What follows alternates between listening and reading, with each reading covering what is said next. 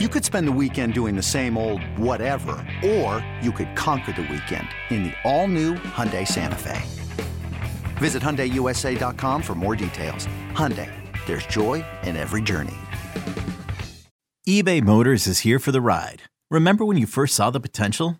And then through some elbow grease, fresh installs, and a whole lot of love, you transformed 100,000 miles and a body full of rust into a drive that's all your own. Look to your left. Look to your right. It's official. No one's got a ride like this. There's nothing else that sounds like, feels like, or looks like the set of wheels in your garage. With over 122 million parts, you can make sure your number one ride or die stays running smoothly. So there's no limit to how far you can take it. Brake kits, turbochargers, engines, exhaust kits, roof racks, LED headlights, bumpers, whatever your baby needs, eBay Motors has it. And with eBay Guaranteed Fit, it's guaranteed to fit your ride the first time, every time, or your money back. Plus, at these prices, well, you're burning rubber, not cash. Keep your ride or die alive at ebaymotors.com. Eligible items only. Exclusions apply. Houston, we have a podcast. Diving, diving deep, deep, diving deep into all things Texas, both on and off the field. Here's Sean Pendergast and Pro Football Hall of Famer, the General, John McClain. Welcome, welcome to Houtopia. Welcome in to the the first mailbag only episode of the Houtopia Football Podcast. We are going to be dropping one mailbag episode each week. Typically in the middle of the week, we're tweaking and adjusting our podcast schedule with the season coming up, but just know that we are going to three episodes a week. We started that this week. This is the second episode. Of course, later on this week, on Friday, we're going to have a preview of the Colts and the Texans here on the Houtopia Football Podcast. As I welcome you in, I'm Sean Pendergast, one half of Payne and Pendergast in the mornings on Sports Radio 610. Pleased to be joined, as always, by my co-host on this here podcast, the Hall of Famer. He, of course, is the senior Texans columnist for SportsRadio610.com. He also writes for GallerySports.com. John McClain joining me as always. John, how we doing? Doing great, John. Thank you. Yeah, and John, we're going we're going all mailbag on this one, baby. So um, as I should give out the email address off the top. If you're listening to this podcast and you feel like, hey, I want to participate in this, I want my question or my thoughts to show up on the podcast. I want to hear my name spoken by Sean and John. H O U mailbag at gmail.com.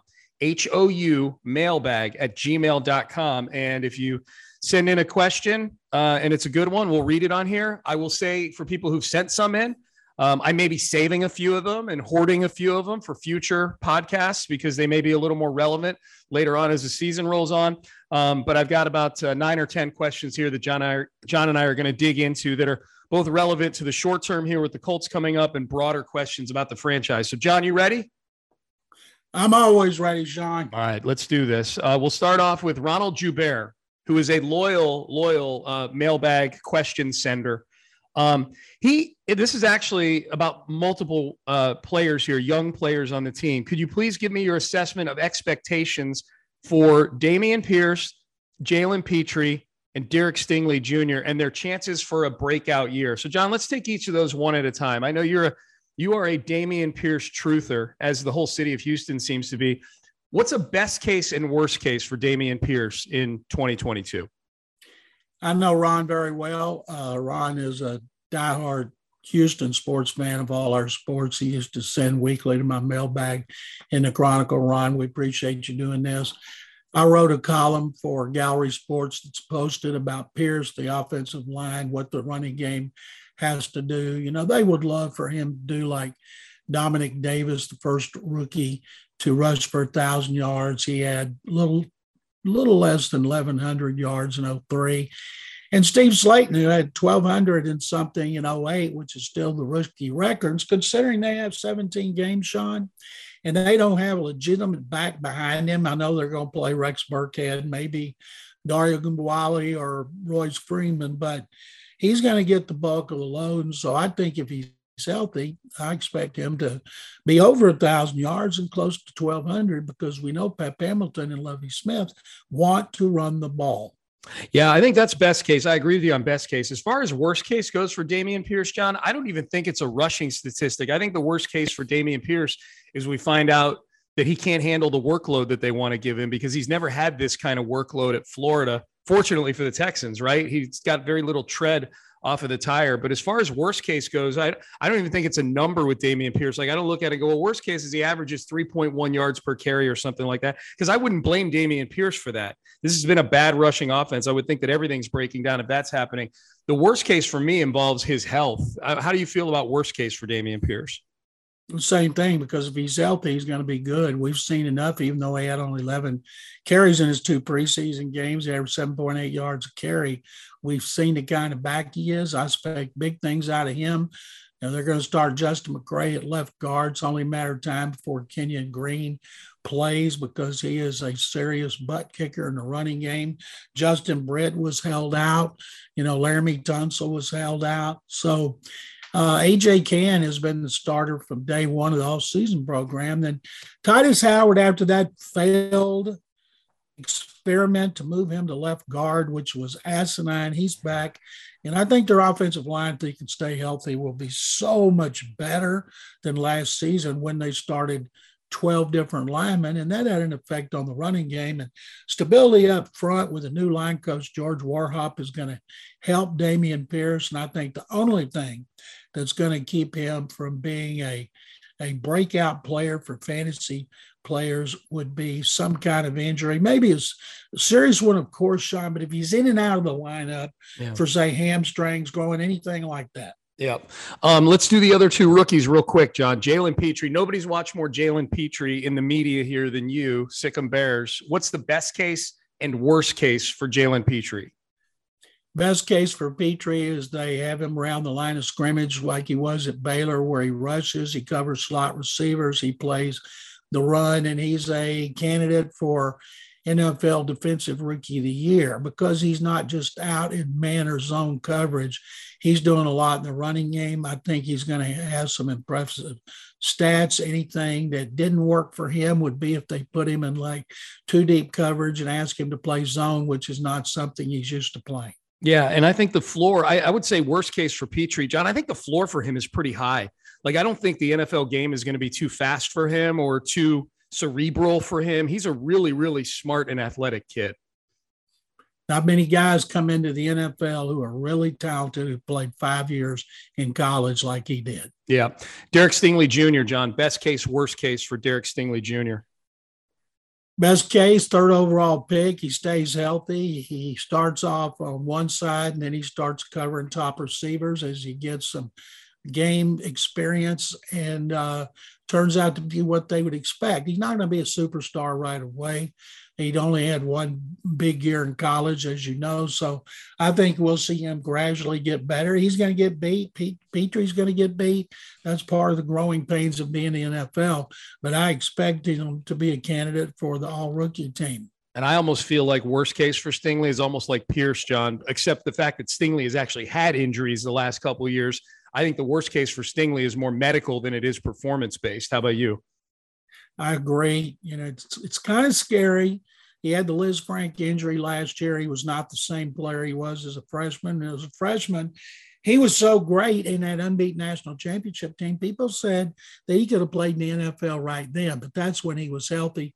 I think with any of these guys, if they're in and out of the lineup because they got a problem with a wheel, that's going to limit their growth. All right. We thank Ron for that question. Next question, John, from Hippolito Ariaga, loyal listener to Payne and Pendergast. And uh, loyal listener now to the Houtopia Football Podcast. Uh, how long do you all believe Lovie has as head coach? Is he going to have a short leash like David Culley did?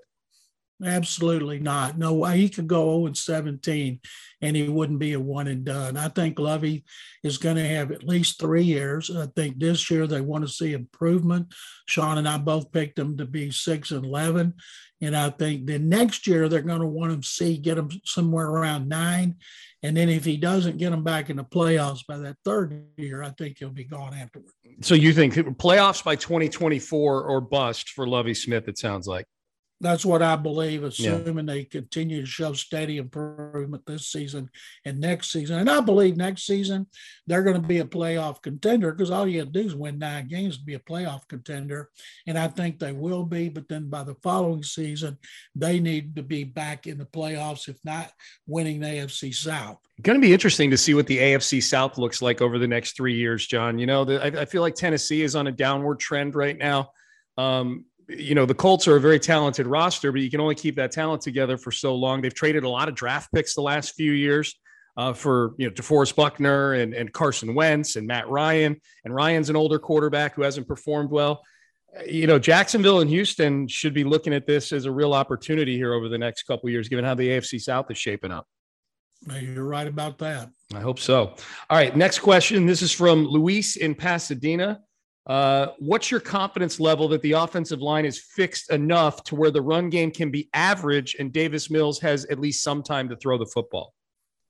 Louise, I don't think the running game is going to be average with Pierce. Maybe wrong, but I think it's going to be a lot better. You know, how well the line plays has to do with how healthy they stay. They had too many guys injured last year or inept or COVID 19, and they had to start 12 different linemen. This year, if they could keep those guys in the lineup for most of the season, I think it's going to show some significant improvement. George Warhop's one of the best line coaches in the NFL. He's their third in three years. His goal is to average 4.5 yards a carry. Texas were the worst in the league, 3.4. But Last year, Jacksonville averaged 4.5 with James Robinson missing a lot of games with injuries and Travis Etienne missing the season because of injuries.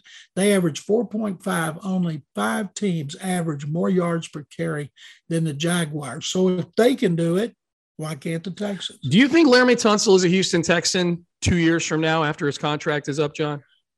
No, I think uh, I think he'll be somewhere else because that'd be a lo- whole lot of money. He's yeah. not going to take a pay cut. I suspect he'd be gone. That's why I thought maybe the Cowboys weren't interested, but uh, it would have been a natural to trade him to Dallas where he could go to a division winner and a playoff team. And uh, but either the Cowboys weren't interested or Nick Caserio wasn't interested. All right, Luis, thanks for the question. Also, Hippolito, thanks for the question as well. Uh, next question from Thomas Seifert. Um, this is about Troy Hairston, the rookie fullback. John, do you think he could possibly be the new version of a former Texan known as the Big Bruiser, Vonta Leach? I, I, I don't remember Vonta being called that, but I like it. Um, said if we're looking to play our version of quote smash mouth football, then he may just be one part of what we need to do that. What are your feelings on the rookie fullback, like rookie linebacker turned fullback by the Houston Texans? Tommy, we don't know because he's been a defensive player. You know, they played a system up there where he was a linebacker, defensive end. Lovie Smith said he was tough. He plays special teams. He is he he is a bruiser. But Vonta Leach was the best fullback in this organization's history. And he had a great personality. He was one of the leaders. And we don't know enough yet about Hairston. If Lovie Smith and Nick Caserio think he can be a great, a good lead blocker, who uh, excels on special teams, that's good enough for me. Ask this question in a few games. Yeah, I agree with that. I mean, you're, I mean, we have no body of work for him other than a few preseason games as a fullback, and it's really hard to glean anything from from training camp. John, were you at his press conference a week or so ago, Troy Hairston, or did you see his press conference? I read it. Yeah, yeah, yeah. I read it, and I I think this. I asked Lovie Smith, how do you keep a defense from uh, lining up against the run every time he comes in because yep. he's not a, hasn't been a receiver. And he said he's got good hands and he can catch. He was a really good athlete in college, and he's been a good athlete here, which is one reason we've been so impressed with him. The reason I bring it up, John, is he's he, his demeanor is really endearing. If you're a Texan fan who's listening to this podcast and you're you know you're looking for some some unknowns or some younger guys to get behind, I would root for this kid. He he was there was an innocence about him in the press conference, John. You could tell he was really nervous. He was breathing heavy.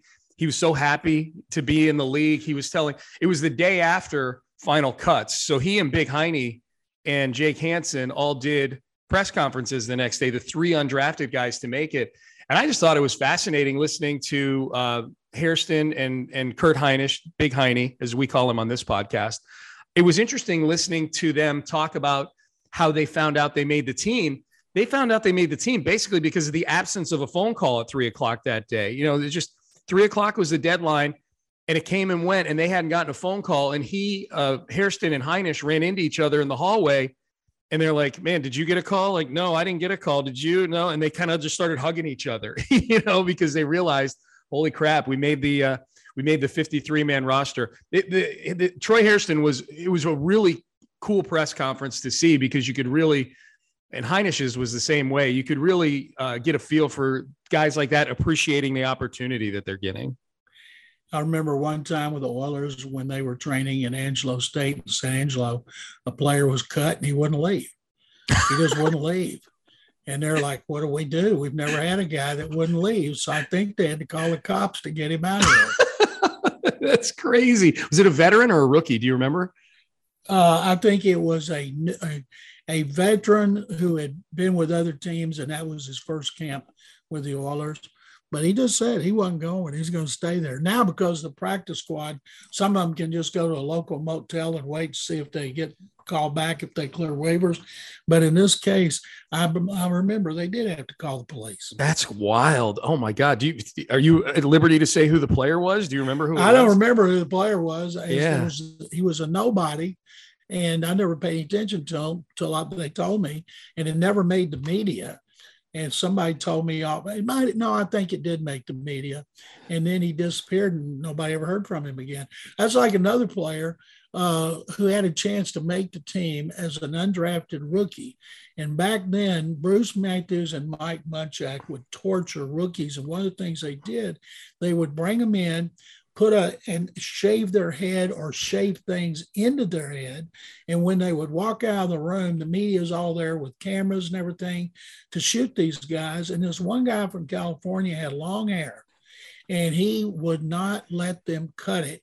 And so he ended up quitting rather than getting his hair cut. And he was going to make the team and he went back to California, never heard from him again. So he quit. It wasn't that Bruce Matthews and Mike Munchak went into whoever the head coach was and says this kid doesn't have it. He won't. He's too thin skinned. He wants to keep his flowing locks. He just that the dude just walked out. He said, "I'm not. I'm not in it for this." It's what he did, and had he made the team, he would have. They would have held him down and cut his hair. Now, oh my God, like John, do you miss that stuff? Do you miss stuff like that? It feels yeah. It used to be fun when they'd cut players. We'd be over there talking to them when they walked out, and when they would do things like that, everybody's at the facility. Players come out with arrowheads in the side of their head. Back back then was different for hair than it is today. Yeah, where a lot of people do funky stuff. Back then, the funkiest thing you might have was a burr, and today those are commonplaces. And so, if they got their head shaved like you, they would come out with something over their head because they were so embarrassed because you didn't see people with their head shaved back then unless they were naturally bald. Yeah, we would. I would have been an outcast in society back then. Me and Telly Savalas. That's it. Kids, look up Telly Savalas. It was a, uh, an award-winning show named Kojak. That was what uh, you got called if you were bald like that back in the day. This episode is brought to you by Progressive Insurance. Whether you love true crime or comedy, celebrity interviews or news, you call the shots on what's in your podcast queue. And guess what? Now you can call them on your auto insurance too with the Name Your Price tool from Progressive. It works just the way it sounds. You tell Progressive how much you want to pay for car insurance, and they'll show you coverage options that fit your budget. Get your quote today at progressive.com to join the over 28 million drivers who trust Progressive. Progressive Casualty Insurance Company and Affiliates. Price and coverage match limited by state law. All right, let's keep moving here with the uh, mailbag. Again, HOU mailbag at gmail.com. If you're listening and you, you're thinking of things as John and I are talking here, stuff you want uh, John to answer and, and, me to give an opinion on, HOU mailbag at gmail.com. Um, this one is from Matthew Kasecki. says rookies are week one starters. It doesn't feel like anyone has uh, was getting doghoused that didn't deserve it and culture first veterans were cut in favor of young players.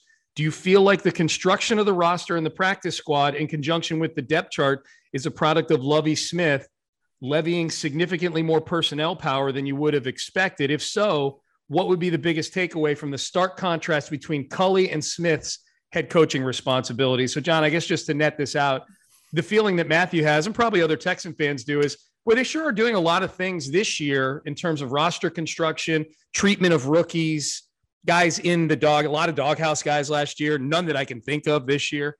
Um, it just feels different. How much of that do you attribute to the difference between the two head coaches? Nick Caserio has final say on all personnel. Every player they kept last year was because of Caserio. Culley gave his opinion, but Nick had the final say. Nick and Lovie have a great working relationship. He has a lot of respect for Lovie, but Nick still makes the final decision. Last year, because it was the first year of the massive rebuild, they made a lot of decisions they wouldn't have made if the team was better. This year, the team should be better. How much we don't know, but they kept three undrafted rookies: Big Heine, Jake Hansen, and uh, Troy Hairston, who we talked about and they kept all their draft picks because they had more draft picks, including two ones and two twos. John the third, of course, will be like an extra two next year if he recovers from leukemia, like everybody believes he will. So they're they're younger uh, for a reason because they had more picks, and they'll be younger next season too. And uh, I think that has a lot to do with it more than philosophical changes. Yeah, I do think Lovie being the coach probably it's it's a much more rookie friendly environment just because I feel like Lovie's experience.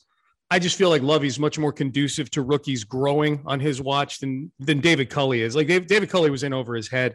Um, no disrespect to him. John, can you remember a season? Well, five rookies last year played pretty well. Five it, draft choices. No, that's fair. That's that's a good point. And that and along those lines, you're right.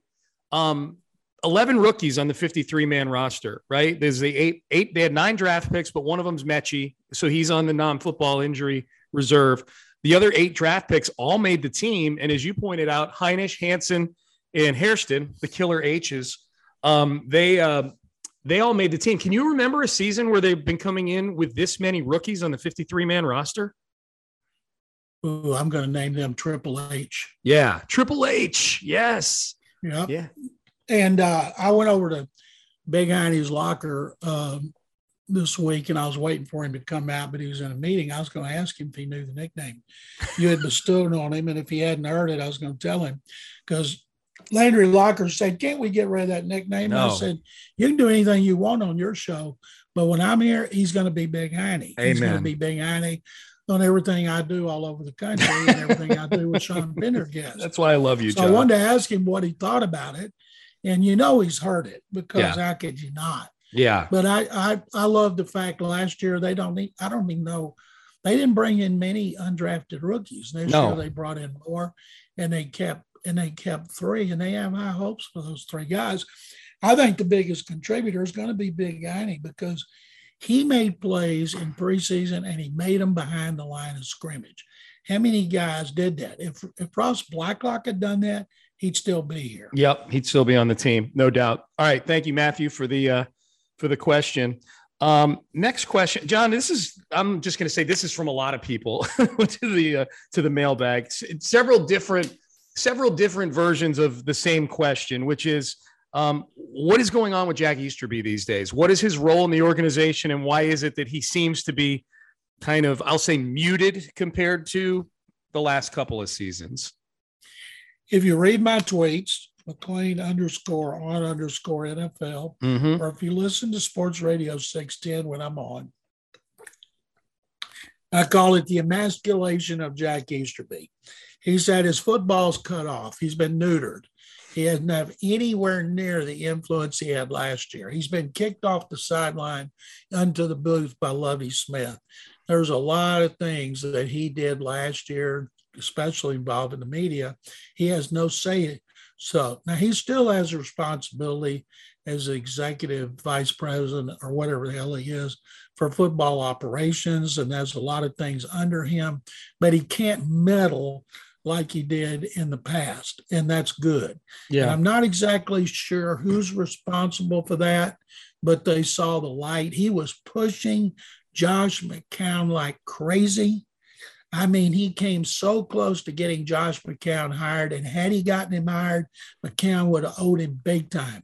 Now nobody owes him squat. And uh, I think the McNair family, and maybe Caserio, who admitted he's good friends with him from New England, that they found out what Jack Easterby's all about himself. Mm-hmm. Is Josh McCown? I think of- he'll be gone after this season. There you go. Okay, they, and I think that's the follow up question that a lot of people have. You think he'll be gone after the season's over? Um, do you think Josh McCown is out of our lives altogether yet? Especially if if you think Jack Easterby's gone after this year and he was the one championing Josh McCown. Uh, there's a lot of I know I'm going to say the two words that that that uh, you're going to roll your eyes. The national media. There's a lot of the national media that still like to mix in Josh McCown's name when they're analyzing the Texans. Do you think he's out of our lives altogether, or is Josh McCown going to show back up on the radar at some point? Is that the ones that had him trading for Mayfield and Jimmy G? Probably so. Yeah. Um, first of all, they wanted to hire McCown. They were ready to announce it. They don't. They won't admit it. They lie about it. I know it's true, and they can lie about it all they want. They were going to hire him. Now, Lovie Smith had him in Chicago and Tampa and loves him, and Lovie said that. But McCown went back to Rusk High School, where his oldest son was a quarterback last year, went to Colorado. Now his other son is the quarterback this year. When he's ready to come to the NFL, he'll get a job because when, when they were going to hire him, I talked to a lot of people who had covered him, worked with him in his 12 NFL jobs. Every one of them thinks the guy is going to be a great coach. They say he is a tremendous person, but he needs to start at the bottom, not yep. the top. And I can't blame him if Jack Easterby came and said, Hey, bud, you want to be the head coach? You and I can win multiple Super Bowls. He's not going to say no. So I think knowing how much Lovie likes him, if they did hire him here, then people are going to say he's the heir apparent. So I wouldn't hire him here. Yeah, yeah, that's it. It just feels like a big shadow, and it seems like he's a great dude.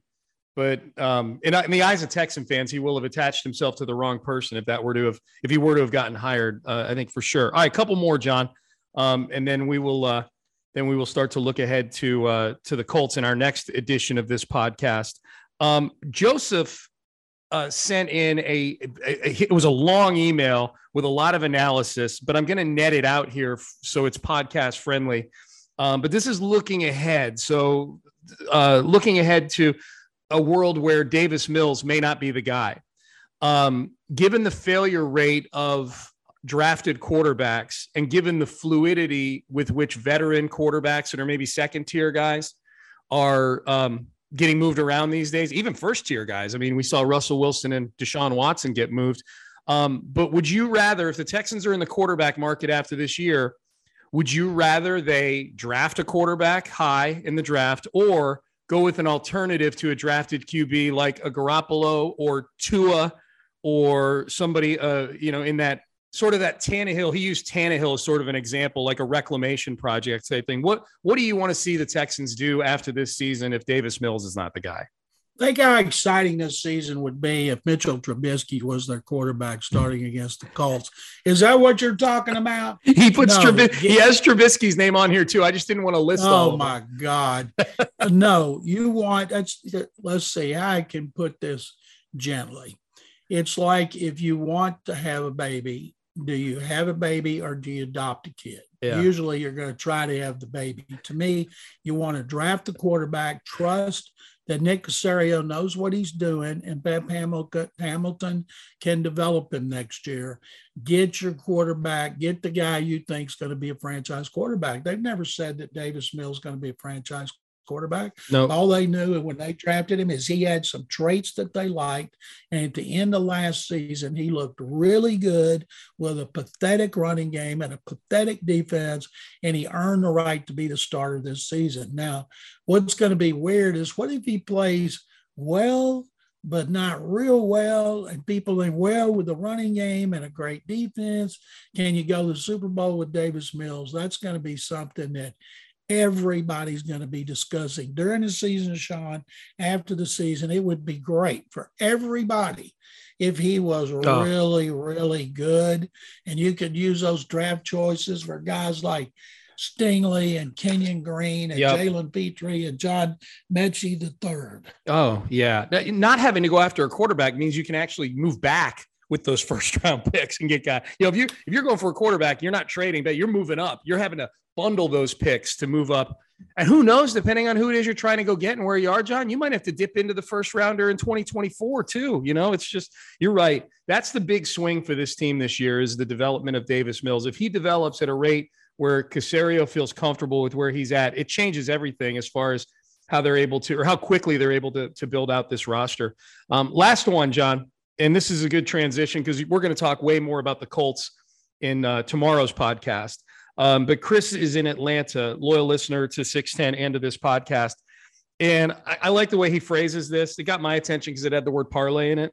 He said, What three sort of game action parlay things would need to happen for you to bet money that the Texans can beat the Colts? In other words, he, he cites as an example three things that must happen, like that, not, not an or, this is an and. He said, for example, Pierce 20 plus touches and Matt Ryan throws a pick and the Texans keep the penalties to a, a, minimum, like to a maximum of say four penalties. Like, what are the three big non negotiable things in your mind that have to happen for the Texans to pull off the upset? Pierce has to rush for at least 100 yards. Okay. The defense has to get at least five sacks and force at least three turnovers. Okay. Wow. Uh, those are good statistical ones, John. What do you think? Which of those three, which do you think has the best chance of happening? Oh boy, I'm going to say Pierce running for 100 yards because they're going to run him a lot, and knowing how Lovie Smith and Pep Hamilton want to control the ball, keep help Mills, and then keep the defense fresh. So I'm, I think Pierce is going to is going to start with a bang, and we're going to see every game a special running back that could be the second best in franchise history, Arian Foster. Now, that's saying a lot, but they haven't had a lot of good running backs in no. this organization. No, nope. haven't had a thousand yard rusher till, since Carlos Hyde had a thousand and seventy and nineteen, and before that it was Arian's last year in fourteen. So the opportunity is there, and I think they've got a good chance for that to happen. Yeah, we'll talk a lot more about that in the next edition of the Houtopia football podcast. All right. Again, HOU mailbag at gmail.com. If you listen to this podcast, you want your question answered by the Hall of Famer John McClain, HOU mailbag at gmail.com. And John, you got so much stuff going on right now, not just this podcast. What's what what are the what can the people go look for that you got out there on sportsradio610.com and gallery sports? I wrote a column for gallerysports.com that's posted about Dameon Pierce and running game and the importance of the needing to be substantially improved over last season. My column on uh, for Sports Radio 610, which will be posted Friday morning, is about pressure on both quarterbacks, Mills and Ryan, for different reasons. And I'll have one tomorrow on Gallery Sports about how important this season is for Lovie Smith, an opportunity he never thought he would get, and the and the burden he carries to do well, to help open doors for other minority coaches. Yeah, good stuff. All right. So you can find all that sportsradio610.com, gallerysports.com. And uh, you can listen to John three times a week with us on Sports Radio 610, 11 o'clock within the loop on Tuesdays, uh, 8 o'clock with me and Seth Payne on Wednesdays, and then Friday at 4 o'clock in the afternoon with Clint Stoerner and Ron the Show. Hughley and Tice twice a week on Texans radio as well. John, this was fun. Our first mailbag is in the books, first of what will be many. I enjoyed answering those. I enjoyed hearing you answer the questions and chiming in on that with you. Again, HOU mailbag at gmail.com. That was fun, John. Sean, it is always a pleasure. Thank you. And thank everybody who sent in questions, especially those like Ron, who I know very well. Yep, the loyal ones out there. Absolutely. You send them in, and we will do our best to answer them for you here on the mailbag edition of Houtopia Football Podcast. We thank Figgy Fig for getting this podcast to all of you each and every time we drop one of these. Wouldn't be able to do it without the great Figgy Fig. He is John McClain, the Hall of Famer. I am Sean Pendergast. You can hear me 6 a.m. on Sports Radio 610 throughout the week, Monday through Friday, and pregame and postgame on the Texans broadcast as well. Yeah, John, actually, I'll see you uh, see you on uh, Sunday in Bud Light Plaza as well, right? I look forward to it. All right, good stuff. So that's John McClain. I am Sean Pendergast. We are out of time.